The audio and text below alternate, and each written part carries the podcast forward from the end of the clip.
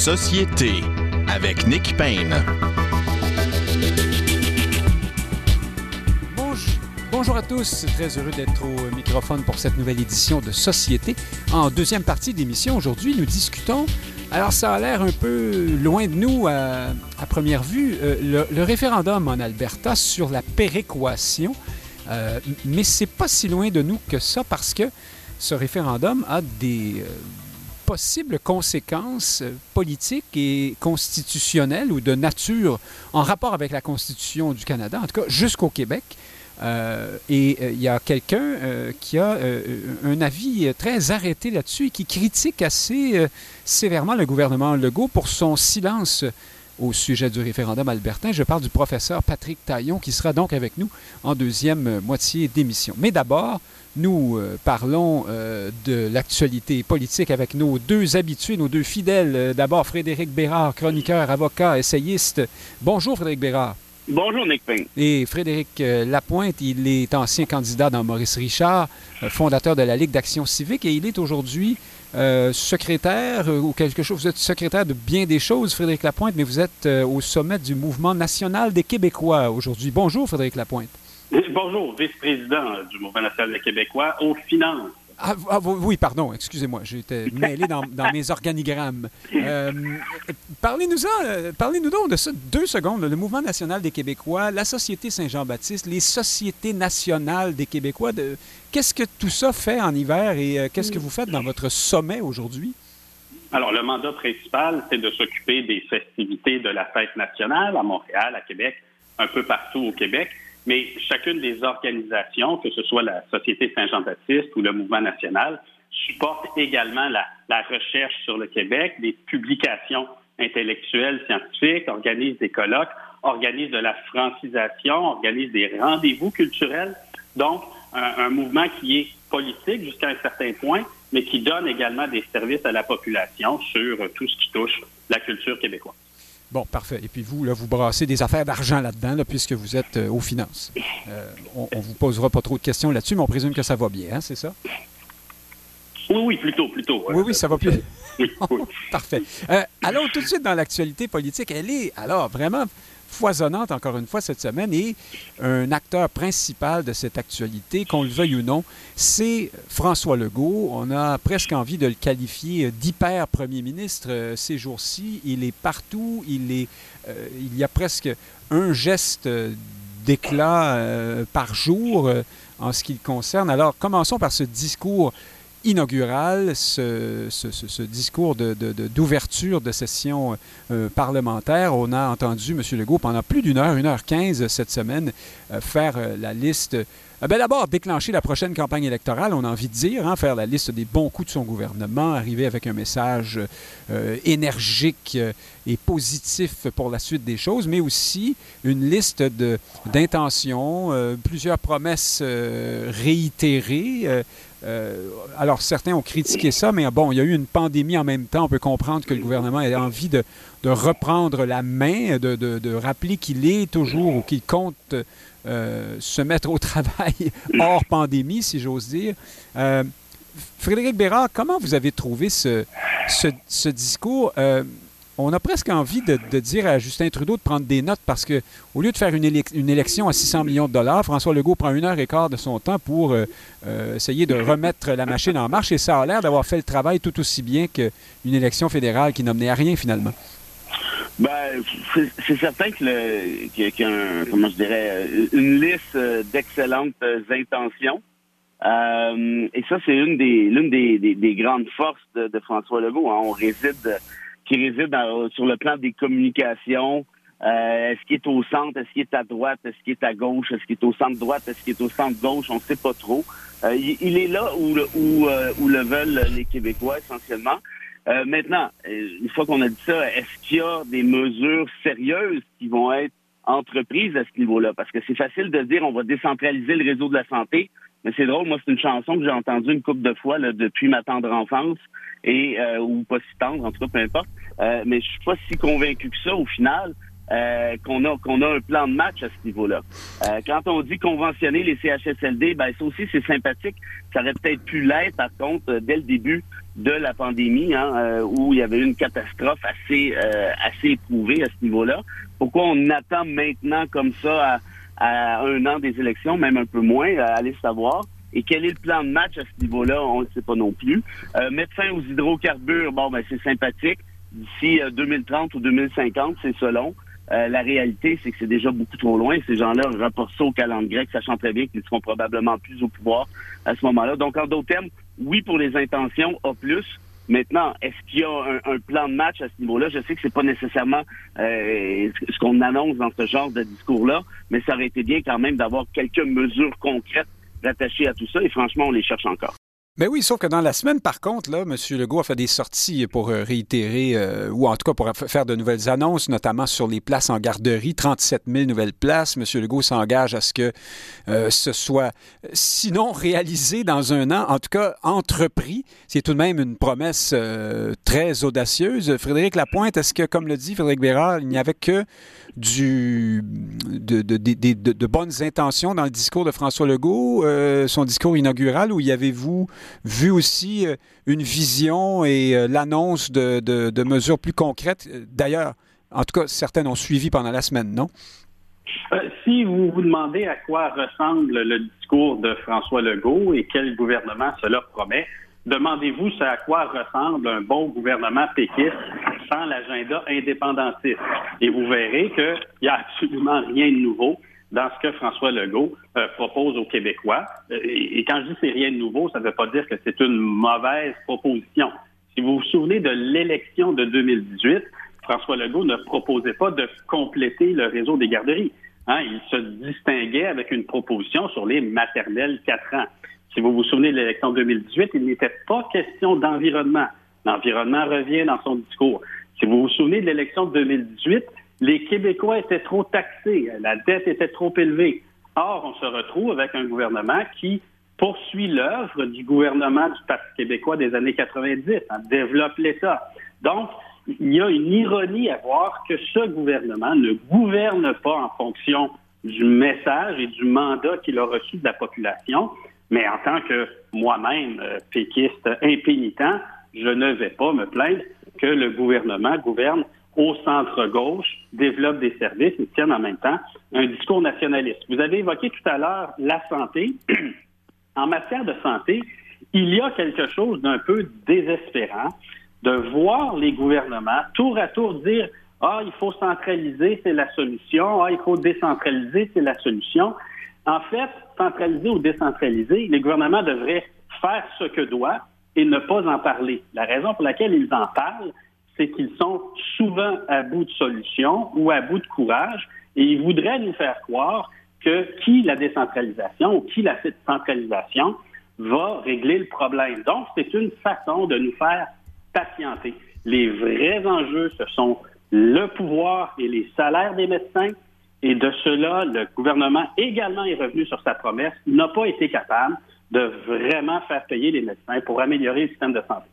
Frédéric Bérard, est-ce que euh, cette, euh, cette impression qu'a Frédéric Lapointe d'un, d'un gouvernement euh, de, centre-gauche ou de presque d'un gouvernement péquiste est, valide selon vous? On, Frédéric Lapointe n'est pas le seul à, avoir cette, cette, à faire cette lecture des choses. Il est vrai que François Legault ne propose et ne proposait cette semaine, là, dans son discours, strictement aucune euh, remise en question, euh, fut-elle légère, là, du, de ce qu'on appelle le modèle québécois? Euh, aucune remise en question de, du, du genre dont on pourrait s'attendre d'un premier ministre, disons, de centre droit ou plus conservateur ou plus, je sais pas moi, néolibéral, choisissez le terme comme vous le voudrez. Est-ce que la fameuse gauche efficace dont se réclame François Legault, vous, homme de gauche, êtes-vous d'accord avec ça? ben, je pense que notre ami Lapointe a une vision un peu euh, romancée euh, de l'histoire, euh, une mémoire un peu sélective. Et non, mais je complète, ma, je complète ma question. Ben, pardon, j'ajoute un détail. C'est vrai quand même que c'est tout ça est très interventionniste, pesant, dépensier. ça, je suis d'accord en bonne partie, mais attention à une chose, hein, quand on présente les anciens gouvernements péquistes comme étant systématiquement de centre-gauche, la social-démocratie, le violon et tout le tralala, un instant, le deuxième gouvernement de René Lévesque commençait à, à être assez loin, merci, de la social-démocratie. Des réductions euh, de salaire rétroactive pour les employés de l'État. Là, sais pas ce que ça a à voir avec la social-démocratie, mais euh, il y a quelque chose qui me dit qu'on peut en douter. Lucien Bouchard, le grand chum de Mike Harris, à cette, même époque où Harris plantait le couteau absolument partout où il pouvait, Bouchard a fait à peu près la même chose, de façon peut-être un peu plus subtile, euh, mais quand même, Lucien Bouchard, c'est un gars de droite, c'est un conservateur, il n'a absolument rien à voir avec le progressiste. Euh, évidemment, si... Oui, mais les garderies, quand même, hein, c'est sous Lucien Bouchard. Euh. oui, non, ça c'est vrai, mais si je reprends le propos de Les, grands sommets, les grandes messes avec les, syndicats... là, chez moi, les baskets avec vos grands sommets, c'est des trucs à la Salazar, là, des trucs corporatistes, d'inviter Joe Blow qui nous explique au nom des membres. La vraie population qui n'est pas représenté par les syndicats se faisait toujours pointer dans ces trucs-là. Ça, c'est un classique. Par contre, ce que dit Frédéric là-dessus, puis ça, je vais être d'accord avec lui, Jacques Parizeau n'a pas été premier ministre très longtemps, mais lui incarnait très clairement ce dont il nous parle, et ça, je suis d'accord avec ça. Bernard Landry était premier ministre une fin de semaine, mais lui-même était capable quand même d'allumer... à quelques... en tout cas, on s'entend. Euh, une grosse fin de semaine au chalet. Une, grosse, une fin de semaine de trois jours. Mais, mais une fois qu'on a dit ça, par contre, je suis d'accord avec le fait qu'effectivement, la CAQ a les deux pieds là où souhaiterait l'être, ou devrait être le PQ. Parce que moi, de, mon enfance, de mon adolescence et ainsi de suite, le PQ, outre les, les épisodes de Lucien Bouchard, ben moi, je le voyais comme étant un contrepoids intéressant, important de centre-gauche face au PLQ de l'époque. Maintenant, qu'est-ce qui fait en sorte aujourd'hui, il y a une ironie dans, dans, dans le propos de Frédéric, en quelque sorte. Attendez, juste une seconde. Donc, vous êtes en train de dire que il est vrai que la CAQ est un, est un peu un nouveau euh, gouvernement péquiste. Vous dites, vous dites seulement que ça ne veut pas dire que c'est de gauche pour autant. Non, mais attends, je, je, je, reviens sur ça. Et oui, la CAQ peut être considérée comme un nouveau gouvernement péquiste, mais ça dépend de lequel. Si vous me parlez de celui de Parizeau... Non, bien sûr, de ce que le PQ est, devenu, là. Euh, voilà, exact. C'est ce que je voulais dire. Si vous parlez du premier gouvernement de René Lévesque, qui était peut-être le meilleur gouvernement de l'histoire du Québec, on va être d'accord aussi. Maintenant, ce qui, ce qui, est, qui est ironique, pour pas dire dommage, c'est que la CAQ est allée, et, François Legault là-dessus, moi je lui donne ça, était assez brillant pour aller aller se planter les pieds, comme je le disais tout à l'heure, là où euh, les Québécois l'attendaient pas nécessairement, mais, mais ce que souhaitent les Québécois, c'est un peu ça. Et là, aujourd'hui, qu'est-ce qui distingue la CAQ de ce que souhaiterait faire ou devenir le PQ? Ben, pas grand-chose. La seule, la seule différence notable, c'est la question d'indépendance. Le PQ a arrêté de parler de cette question-là depuis son espèce de sparage identitaire, sa course aux voiles, la charte des valeurs et ainsi de suite. Ce qui fait que maintenant, il n'y a plus personne qui veut entendre parler d'indépendance. Même le Bloc québécois en a pas dit un traître mot pendant la dernière campagne fédérale.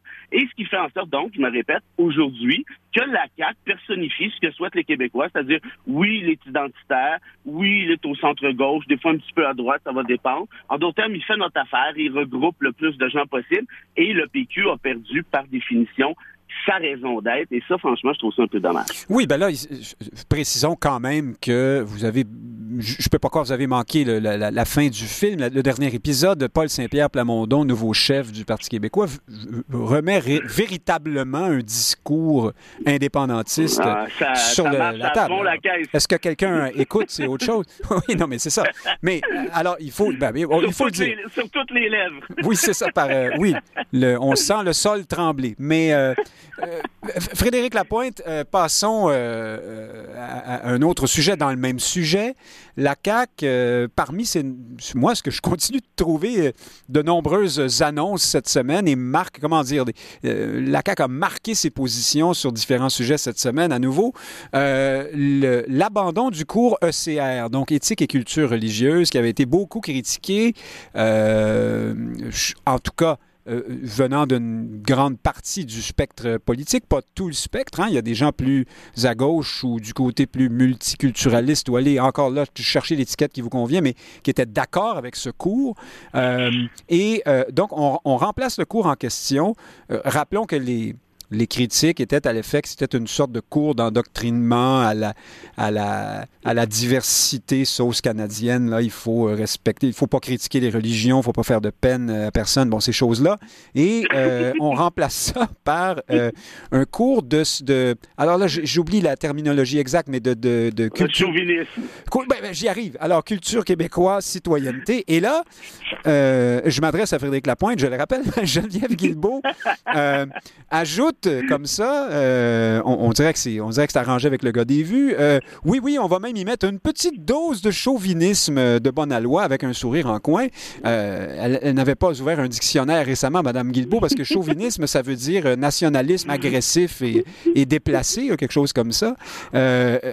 Frédéric Lapointe, on a l'impression que à travers des gestes, non pas le geste lui-même d'abandonner le cours ECR, mais la mise en marché qu'on en fait, la CAQ veut vraiment euh, disqualifier les libéraux et les, péquistes et s'adresser à Québec solidaire comme première opposition, hein, parce que, évidemment, cette, cette référence au, chauvinisme était le petit, le petit euh, qui manquait, euh, le petit supplément d'âme qui manquait pour que la, nouvelle gauche se lève et dise, ah ah, voici le repli identitaire, les nationalistes obtus, c'est épouvantable, quelle catastrophe. Est-ce que c'est ce qu'on cherche à faire euh, du côté de la CAQ? Est-ce qu'on est heureux de, à l'idée d'avoir Québec solidaire comme première opposition?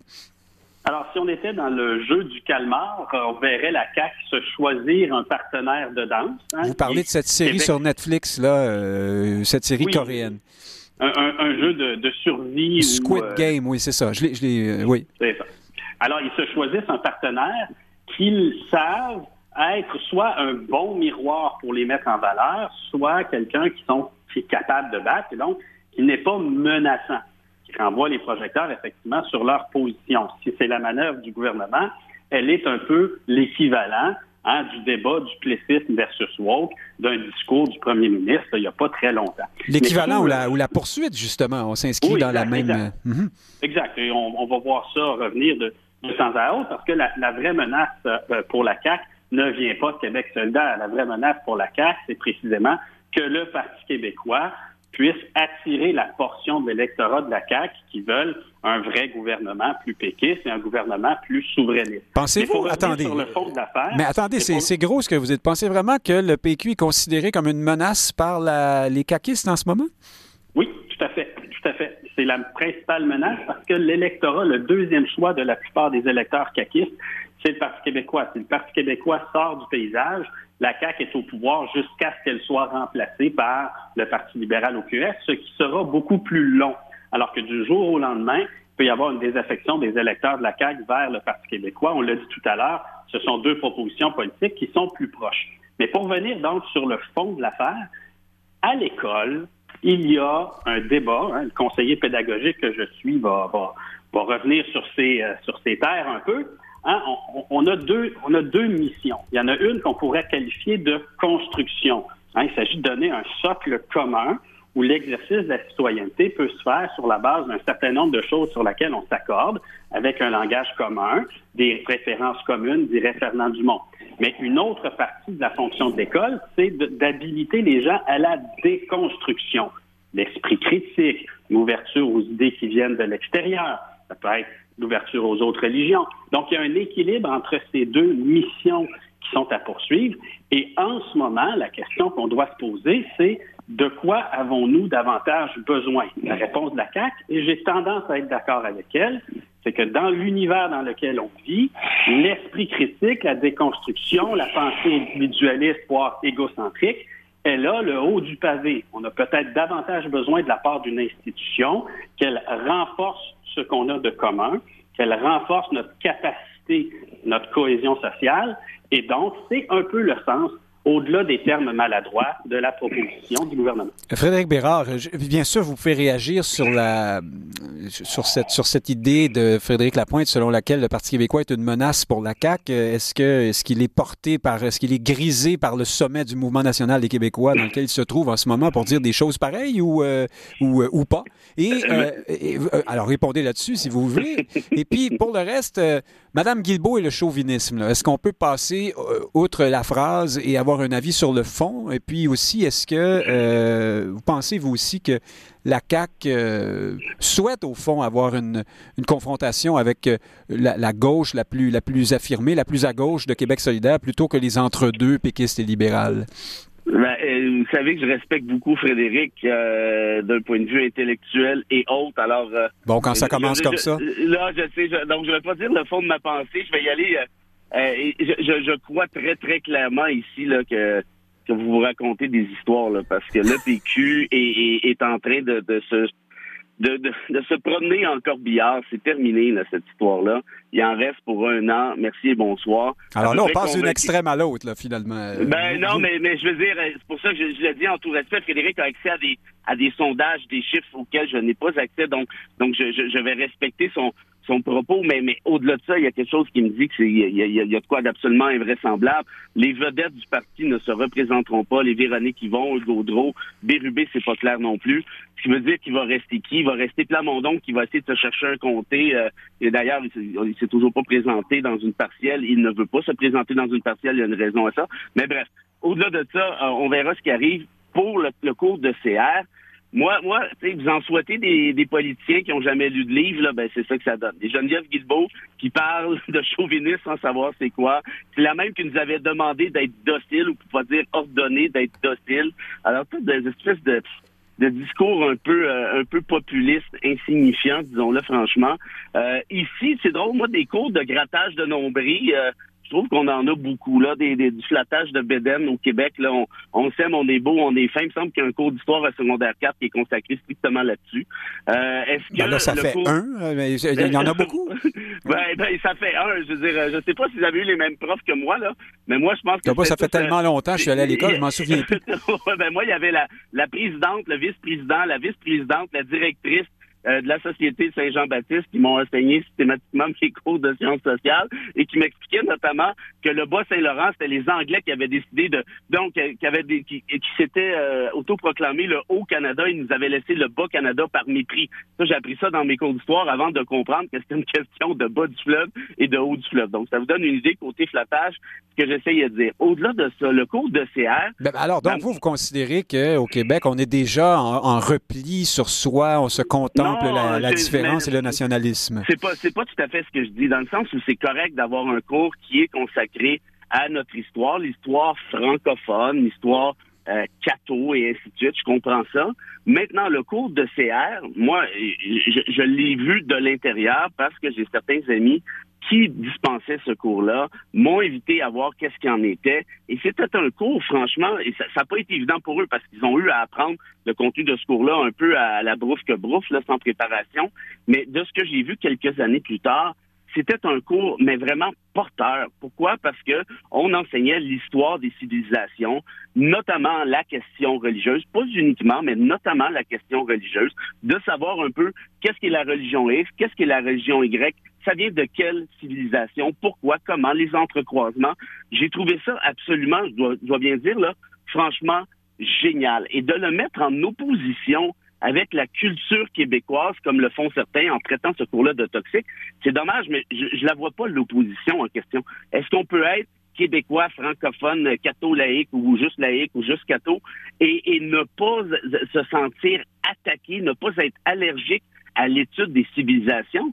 J'ose croire que oui. Et donc, je trouve ça dommage qu'on soit rendu dans, dans l'espèce de, de concepts qui sont prétendument antinomiques comme quoi qu'on peut pas faire un et l'autre en même temps. Mais pour que euh, nos, nos, auditeurs, pardon, Frédéric Bérard, comprennent un peu la, la critique, euh, ce qu'on a dit souvent de ce cours-là, c'est qu'on y amenait une représentation presque caricaturale des... Euh, des gens qui sont de diverses confessions religieuses. C'était systématiquement les plus orthodoxes, hein, ben, les plus, ben, bon, qui ben, étaient représentés. c'est pour ça, Frédéric, pardon, pour ça, Nick, que je voulais voir les cours de l'intérieur et, je, les ai vus. Ils m'ont montré les tableaux. J'ai rencontré des étudiants. J'ai assisté à un cours, euh, notamment de mon ami Normand Cavion à Mont-Laurier, qui, à ce que je sache, là, Normand Cavion, il n'est pas, il est pas musulman plus qu'il faut non plus.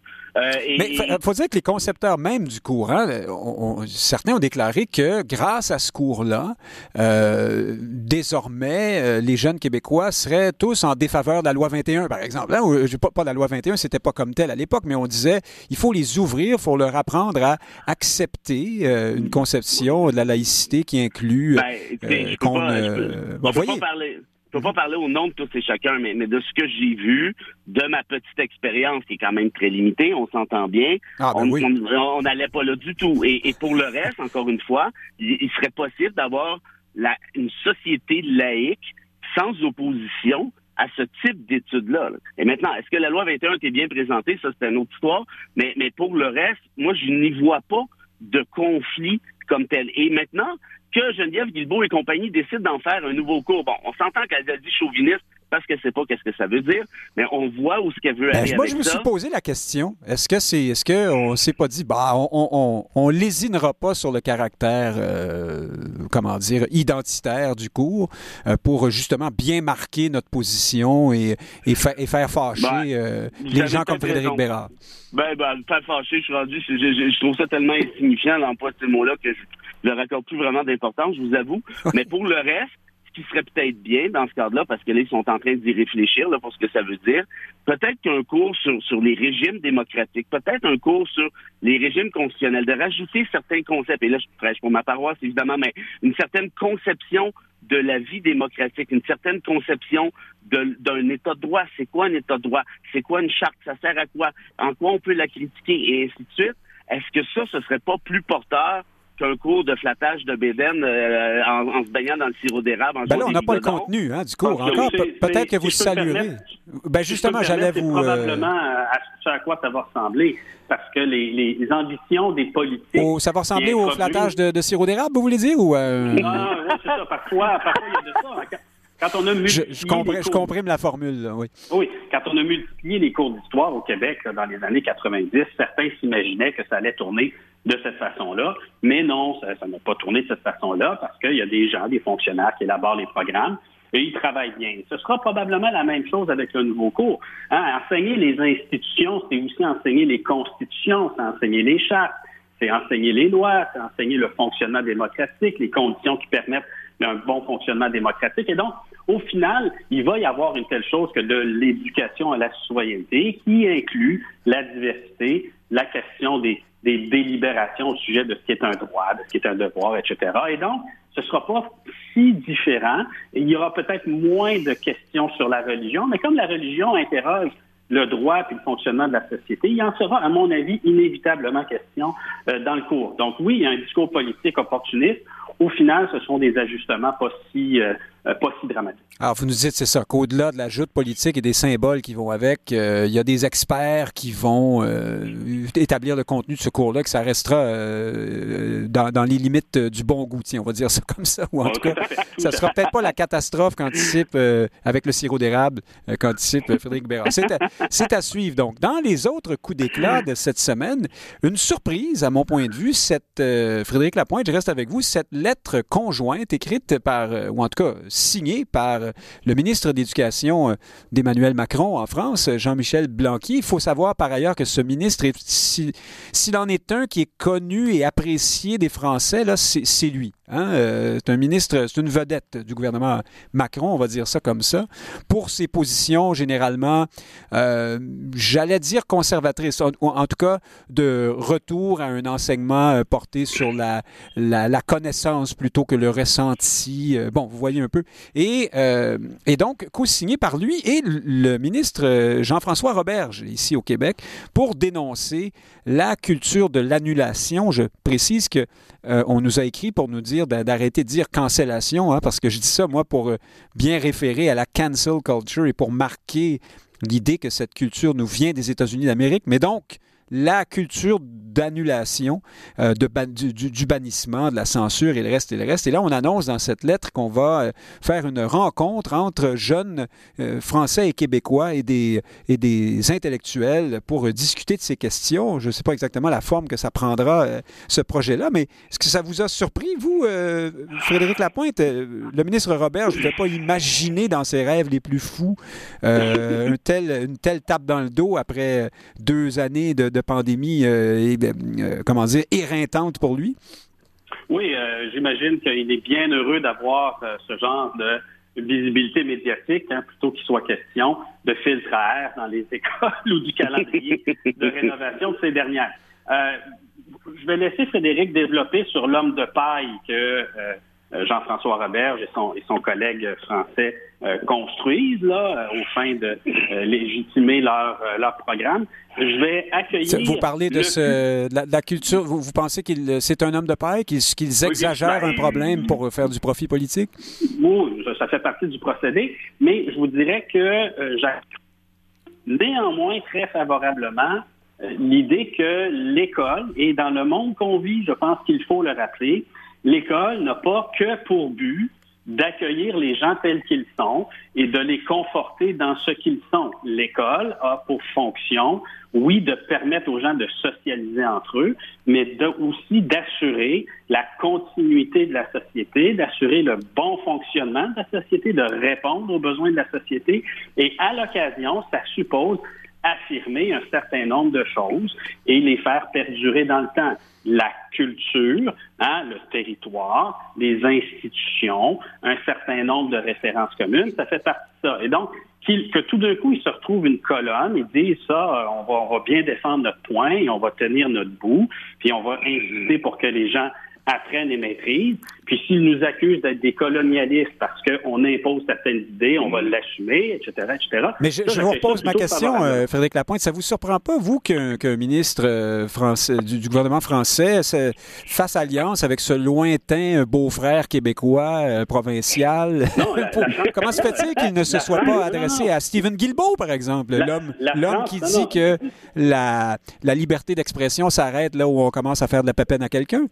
Ça, c'est un peu, comme la, candidate euh, Catherine euh, quelqu'un et le candidat de Laval lorsqu'ils se rencontrent en pleine campagne électorale et se disent nous allons coopérer après l'élection. Catherine Fournier à Longueuil. Catherine Fournier, voilà. Chacun renforce la légitimité de l'autre. Alors c'est la même chose pour le ministre français. Le fait qu'il ne soit pas seul. Est-ce que, M. Robert peut vraiment renforcer la légitimité de quelqu'un? Oui, oui, oui, oui, oui, Non, non. Euh, mais, mais oui, de toute façon, Mhm. Vue de France, ce n'est pas Jean-François Roberge. Hein. Vue de France, c'est le village gaulois en Amérique du Nord qui avant-poste de, etc., etc.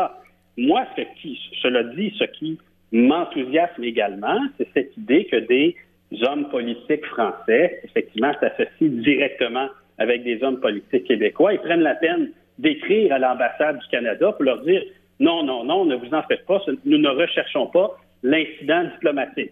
si vous avez besoin d'écrire une lettre pour rassurer, c'est que vous vous en approchez quand même. Ils ont fait ça? Dangereusement, ce qui n'est pas sans me plaire. C'est arrivé, ça? Euh, j'ai manqué ce bout-là de, la nouvelle? Oui, oui, oui, tout à fait, tout à fait. C'était la fin de l'article.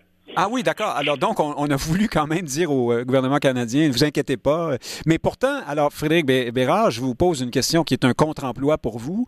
Est-ce qu'on, euh, euh, enfin, je, peut-être, est-ce que il se dessine là une espèce de synergie Québec France, hein? donc dans le, cette espèce de point de vue de culture plus française sur les questions de liberté d'expression, de rapport aux religions, à la laïcité et le reste et le reste, contre euh, ben, cette culture de cancellation, d'annulation, qui vient bien sûr là, des, des pays anglo-saxons, du Canada anglais, des États-Unis, euh, de la, de, la Grande-Bretagne dans une certaine mesure. Est-ce que c'est pour ça? Je ne peux pas croire ben, qu'on n'aurait pas autrement voulu euh, poser ce même geste, mais en, conjointement avec un ministre canadien.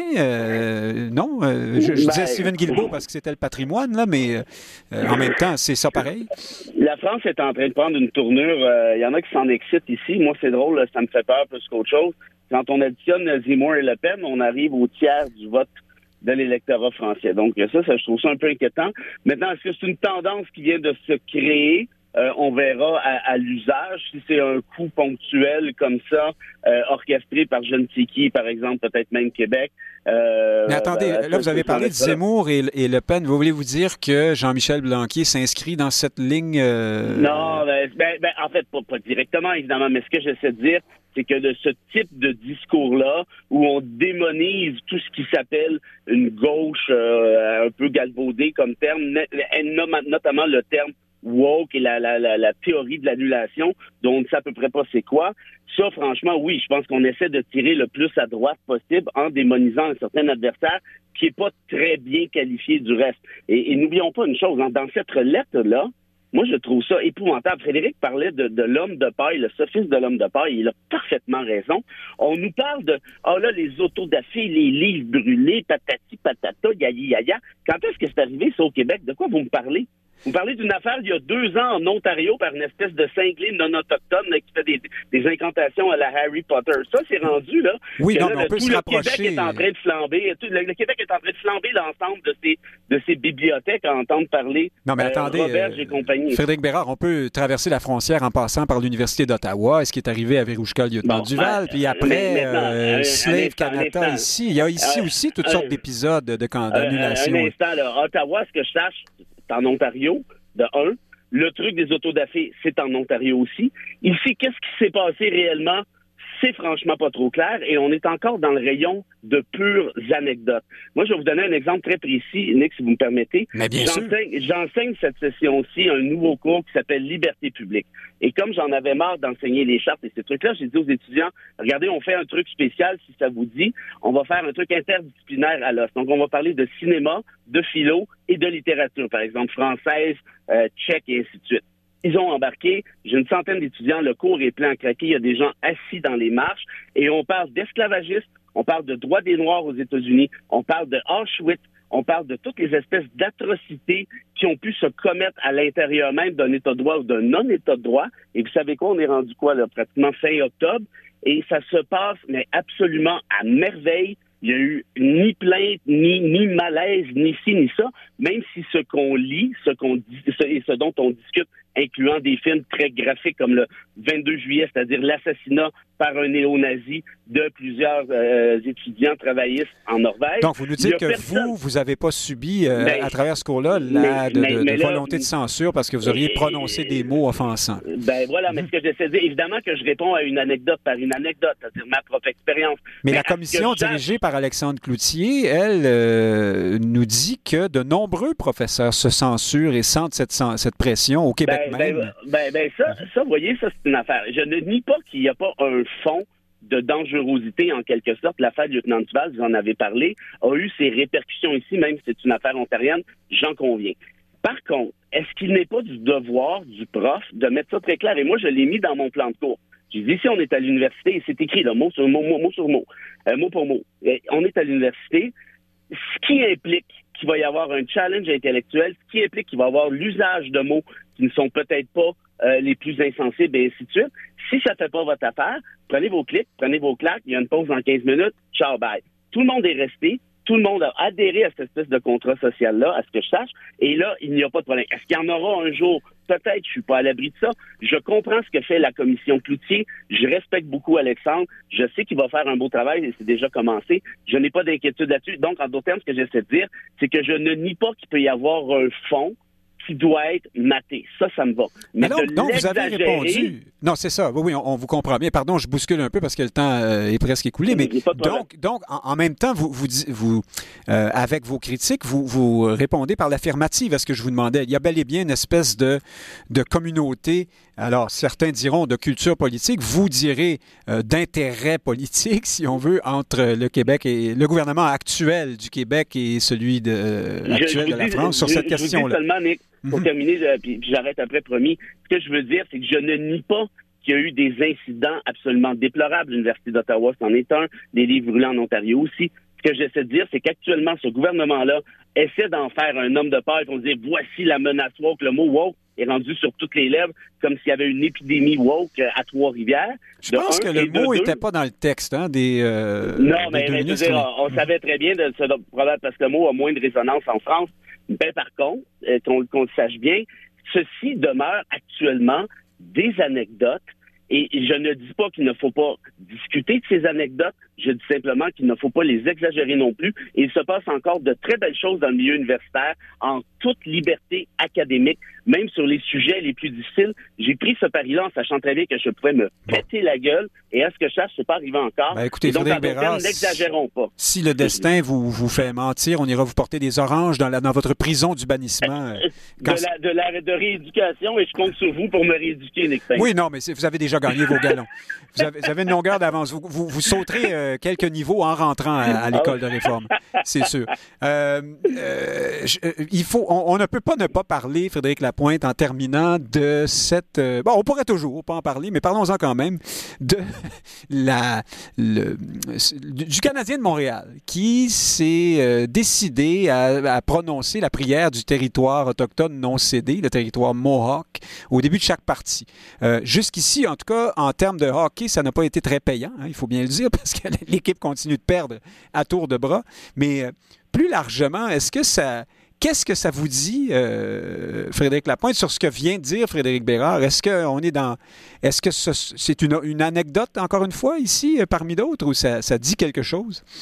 Vous comprendrez qu'en raison de mes fonctions, je vais être assez prudent quand je commence cette affaire. Je vais être, cela dit, assez rassuré de constater que l'ensemble des partis politiques à l'Assemblée nationale ont exprimé le fait qu'il s'agissait d'une position maladroite, mal écrite, imprécise, probablement fausse sur un plan historique, qu'elle n'octroyait pas de droits spécifiques aux Mohawks. Les, le Parti ben, J'espère bien. C'est toujours bien pas le Canadien de Montréal qui va donner des droits aux Mohawks. Mais, pourquoi dites-vous que vous ne pouvez pas commenter? Vous, êtes impliqué dans le hockey aussi? Euh, je, poursuis. Euh, non, mais c'est une vraie question. Euh, oh, je, comprends, mais euh, je, représente des organisations qui réfléchissent sur ce sujet. Ah bon? Je remarque, cela dit, que le ministre de la Justice, l'ancien ministre de la Justice libérale, qui participe à l'émission RDI, Pierre Moreau, lui juge qu'à force de répéter des choses qui sont fausses au sujet de droits allégués pour les uns, alors qu'il y a des revendications, alors qu'il y a des recours possibles devant les tribunaux, que ça peut avoir un effet sur des juges sur le banc. Je pense qu'il y a lieu, dans un sujet comme celui-là, de faire preuve d'une très grande prudence. Et il me semble que le Canadien de Montréal, comme la Ville de Montréal, comme énormément de gens qui commencent ce sujet, ils font preuve d'une très grande imprudence. Bon, Frédéric Bérard, de toute façon, le Canadien, euh, réalisant sa bévue, s'est dit on va faire diversion en ne finissant plus de perdre des matchs. Mais plus sérieusement, euh, vous avez une minute pour conclure. Euh, Dominique Anglade, elle, en réaction à cette affaire-là, a dit ben écoutez, c'est c'est vrai que c'est probablement faux, ou en tout cas qu'il n'y a rien de démontré, mais c'est pas grave, le, message est important quand même. Est-ce qu'on est rendu dans les faits alternatifs, là? Euh? Non, non, mais, euh, mais, attention, là. Vous avez parlé de théorie de l'annulation. Il n'y a rien d'annulation ici. Les Mohawks ne réclament rien. Ça se trouve, ils n'ont rien demandé. Ah non, on n'est pas dans l'annulation, là. Non, non, on est dans la, réécriture de l'histoire. Non, mais ça, c'est une erreur le Canadien de Montréal a manqué de rigueur. À ce que je sache, le Canadien de Montréal n'est pas un législateur. À ce que je sache, le droit à l'autodétermination des peuples autochtones n'est pas au menu euh, du Canadien entre deux périodes puis un estimé, là. Et pour le reste, Dominique Anglade, ce qu'elle dit, c'est oui, ben, l'intention était bonne. Et vous savez quoi? Moi, je suis assez d'accord avec ça. Et évidemment, ça aurait pris de la rigueur, ce qui n'existe pas. Et pour finir, ce que disait Frédéric avec euh, Moreau, euh, Moreau, c'est pas considéré comme un grand juriste pour commencer de dire que ce genre de conneries-là qui puisse être dit à tort, à gauche ou à droite puisse avoir un impact sur un juge, ça, franchement, c'est n'importe quoi. si, premièrement, il n'y a pas de recours là-dessus. Ben, quand c'est le maire de Montréal ou la mairesse ou l'aspirant qui le dit, là, ben peut-être qu'il pourrait y avoir comme Ça. Ben, mais ça, c'est mhm. des déclarations extrajudiciaires de politique ailleurs. Je dis, les juges ne s'intéressent pas à ça du tout. Ce qui les intéresse, ce sont des faits, ce sont de la preuve par expertise et ainsi de suite. Et encore faudrait-il qu'il existe un recours judiciaire là-dessus actuellement, ce qui n'existe pas. Donc, tout ça pour dire c'est une tempête dans un verre d'eau, cette histoire-là. Il y a des gens qui paniquent, mais pour absolument rien. Il n'y a pas de recours, il n'y a pas d'impact, et même s'il y en avait un, il n'y aurait aucune influence d'une déclaration d'un club d'hockey privé euh, qui, qui ait fait preuve de rigueur ou non, comme dans ce cas. Bon, ben voilà. Merci beaucoup, Frédéric Bérard, chroniqueur Journal Métro, avocat. Frédéric Lapointe, euh, secrétaire, impliqué maintenant dans le hockey aussi. On n'arrête pas d'en apprendre sur vous. Euh, merci à vous deux. Bon sommet. À la semaine prochaine. Dans un instant, chers auditeurs, le professeur Patrick Taillon sur le référendum en Alberta sur la péréquation. À tout de suite.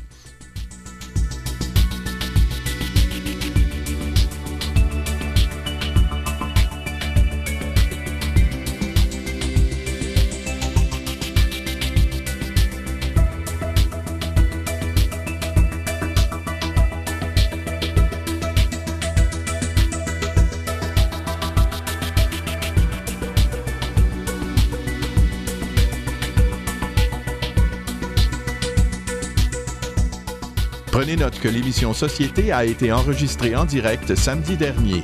Elle vous est présentée ce matin en rediffusion. Pour l'écouter en direct, synchronisez Radio VM le samedi à midi.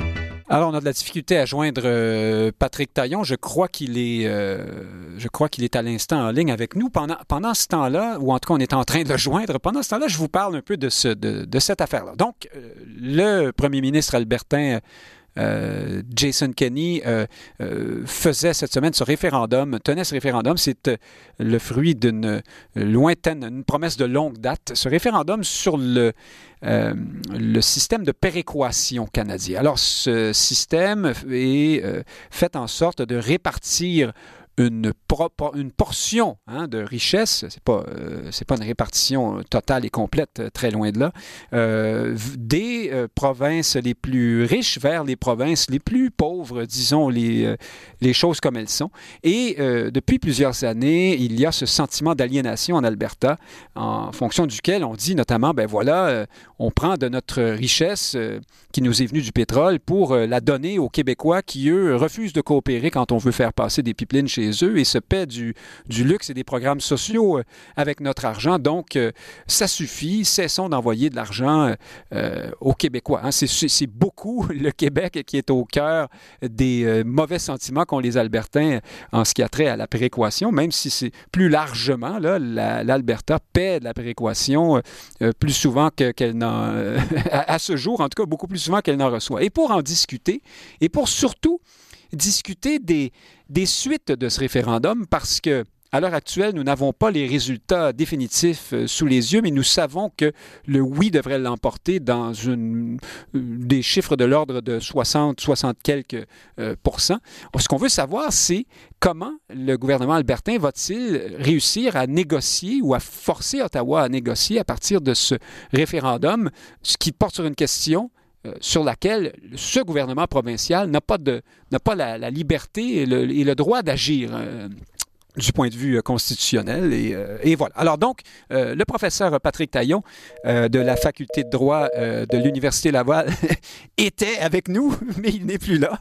Alors je continue de vous parler pour vous dire que au Canada, quand vous faites un référendum sur une question sur laquelle vous n'avez pas de contrôle, hein, comme par exemple quand le Québec fait un référendum sur l'indépendance ou dans ce cas-ci l'Alberta sur la péréquation, ben euh, c'est pour d'abord et avant tout vous donner une, une sorte de rapport de force politique. C'est pour euh, mettre, euh, arriver avec ce, résultat démocratique sous le bras à Ottawa en disant, ben voyez, une majorité de mes concitoyens veulent qu'on change ceci Et là, vous ne pouvez que compter sur les, des questions de, donc, de rapport de force politique pour inciter Ottawa à entrer dans la danse avec vous et à, négocier. Et c'est d'autant plus vrai, ça, que euh, la Cour suprême, dans un jugement il y a maintenant plusieurs années euh, portant sur la sécession du Québec, avait parlé du, de l'obligation pour le gouvernement fédéral de négocier à certaines conditions suite à un référendum. Parlons-en donc avec Patrick Taillon, il est au bout du fil. Bonjour.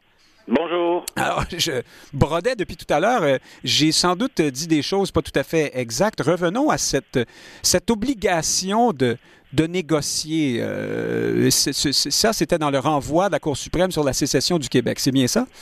Oui, c'est une obligation importante dans un pays où la, la, Constitution est extrêmement difficile à modifier. Euh, la Cour suprême en 98, elle a essayé de d'injecter dans le système, si je peux dire, euh, quelque chose pour rendre tout ça plus facile. Donc, elle a, un peu découvert ou elle a inventé le devoir pour tous les partenaires de la fédération, donc le fédéral et les provinces, de négocier de bonne foi toute demande de modification constitutionnelle qui serait soutenue par une volonté claire là, de, de, de, de gens d'une province. Et c'est un peu ça que euh, Jason Kenney tente de mobiliser. Le problème, c'est que euh, cette obligation-là, elle n'a jamais été, au fond, mise à l'épreuve. Euh, on a des équivalents dans le domaine du droit du travail, puis on a vu comment ça a profondément changé ces dernières années, les, relations de travail, surtout dans le secteur public. C'est rendu très rare qu'il y ait des lois spéciales parce que justement, ces lois-là sont perçues comme une, une violation de l'obligation de l'employeur de négocier de bonne foi. Donc, il y, a un peu un parallèle à faire entre les deux. Les deux obligations vont se développer dans les mêmes années. C'est pas la même chose, mais un pourrait nourrir le contenu de l'autre. Mais ce qui est ici euh, très déterminant pour les prochains jours, les prochaines semaines, c'est que veut, veut pas, la spécialité du droit constitutionnel, c'est de créer d'immenses attentes en la liberté, le fédéralisme, la démocratie. Puis souvent, quand ces concepts-là sont mis à l'épreuve, ils sont mis ils sont en réalité ils se concrétisent de manière très imparfaite. Et là, ce que je crains, c'est que euh, Jason Kenney, en jouant avec un outil qui est intéressant, qui aurait pu un jour être utile pour le Québec, l'obligation constitutionnelle de négocier, un, rare outil pour essayer de faire débloquer un dossier euh, constitutionnel, mais là, en l'utilisant de manière un peu cavalière, un peu maladroite, mais il va peut-être un peu vider de son sens un, truc qui serait utile. Alors pourquoi? Parce que il, pourrait se retrouver gros gens comme devant. Ottawa pourrait, par exemple, dire euh, oui, bon, on va, on va jaser cinq minutes juste pour dire qu'on a négocié, puis on, on, retourne chez nous. Et donc, par conséquent, pour, pour l'avenir, pour le Québec, par exemple, à donner un référendum, ça veut dire que on sait d'avance que personne ne va négocier avec nous. C'est ça que vous voulez ben, dire? Oui, c'est-à-dire que le, la, faible, les, les suites euh, un peu euh, un peu euh, faiblardes de l'obligation de négocier version Jason Kenney vont servir un peu de précédent si jamais un jour c'était le Québec, que ce soit pour réaliser l'indépendance ou pour un autre changement constitutionnel, essayer de mobiliser la même chose. là où Jason Kenney a pris l'obligation constitutionnelle de négocier, c'est qu'il l'a appuyé d'un référendum dont on va voir les résultats cette semaine, qui va donner quand même une certaine légitimité, légitimité démocratique très forte. Mais là, on a un mauvais contexte parce qu'en Alberta, là, pour le Parti libéral du Canada qui est au pouvoir, là, qu'ils aient euh, zéro siège, ou, zéro siège ou un, il n'y a rien à perdre. Donc, cette forte volonté démocratique, elle n'aura pas une très grande influence sur le gouvernement fédéral. Donc, moi, je m'attends à ce que le gouvernement fédéral soit euh, euh, fasse fi de cette obligation-là. On sait que, par exemple, chez Stéphane Dion, ancien ministre du Parti libéral du Canada, ancien chef et père de la loi sur la clarté, mhm. lui, il prétend que cette obligation constitutionnelle de négocier n'existe que pour la sécession. Donc déjà, il est un peu dans le déni. Il voudrait la, cantonner à très peu de choses dans un cas de sécession. Il, même euh, l'arrêté de la Cour suprême allait plus, ratissait plus large que ça?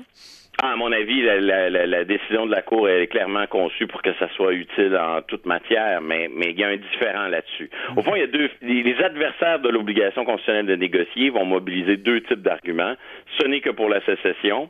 Et le deuxième, c'est truc politique, de toute manière, ça veut pas dire grand-chose. Cinq minutes autour d'une table, c'est probablement suffisant. Et, là, euh, Jason Kenney, il fait bien en organisant un référendum, mais on voit que ça, ça va pas lui donner un gros rapport de force. S'il avait été avant l'élection, ça aurait été mieux. Là, il l'est après, dans une province qui a malheureusement pour eux peu d'influence sur les institutions centrales.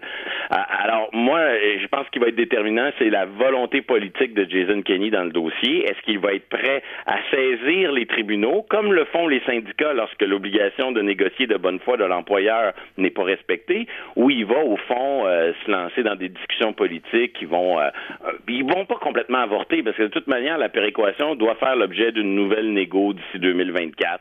Mhm. vers à moitié vide, vers à moitié plein, ça sera pas à l'identique, il pourra toujours dire j'ai fait quelques gains, j'ai j'ai gagné un peu quelques quelques grenailles. Donc on peut s'attendre à ce que le processus politique soit pas complètement nul, mais moi je pense que s'il n'est pas déterminé à aller devant les tribunaux pour avoir de la part des tribunaux une déclaration que le comportement du fédéral n'est pas un comportement euh, qui satisfait l'exigence de bonne foi dans la négo, euh, ben là, je pense que tout ça aura servi à pas grand-chose. Et, ce qui m'inquiète le plus, c'est l'attitude de Québec.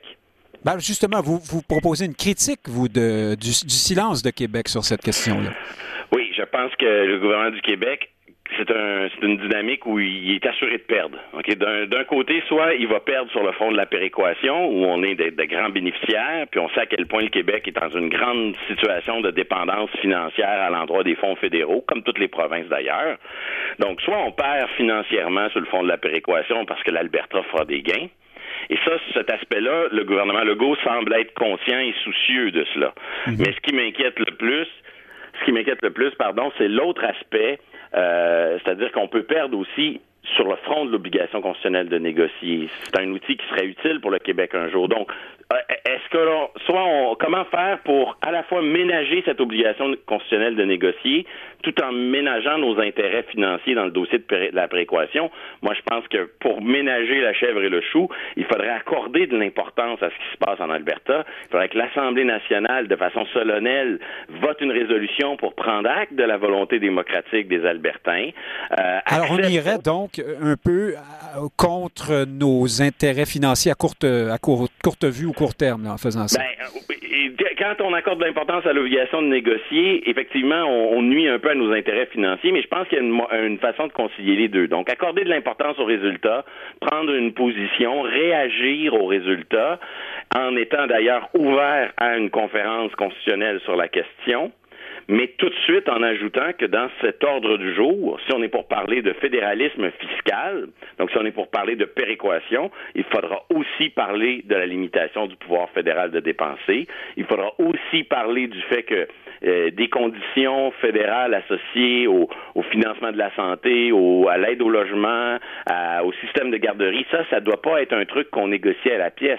Ça doit être inscrit dans la Constitution que c'est interdit au fédéral d'imposer de telles conditions. Alors, pour marquer, au fond, notre position, pour dire, ben d'accord, vous voulez négocier, mais il faut, faut, que tout soit sur la table. Exactement. Ben, peut-être pas euh, toutes les questions d'ordre constitutionnel, mais au moins les questions d'ordre constitutionnel qui sont liées aux aspects fiscaux du fédéralisme canadien, là où on sait depuis des années que le partage des compétences législatives, l'équilibre des pouvoirs entre Québec et Ottawa, finalement n'a plus beaucoup de sens parce qu'à travers la question de la fiscalité et du pouvoir de dépenser, le fédéral fait tout ce qu'il veut. Patrick Donc, si on réglait ce cancer-là, je ne dis pas que le Canada deviendrait une fédération qui fonctionne parfaitement, mais ce serait un gros morceau. Et, euh, et, donc, en élargissant un petit peu la négociation, on accorderait de l'importance à, ce qui se passe en Alberta. Je suis obligé de vous interrompre. Merci beaucoup. Mais non, mais c'est parfait. Patrick Taillon, professeur à l'Université Laval. Nick Payne, chers auditeurs, qui vous dit à la semaine prochaine. Pierre de Gagné, Merci beaucoup à la mise en onde.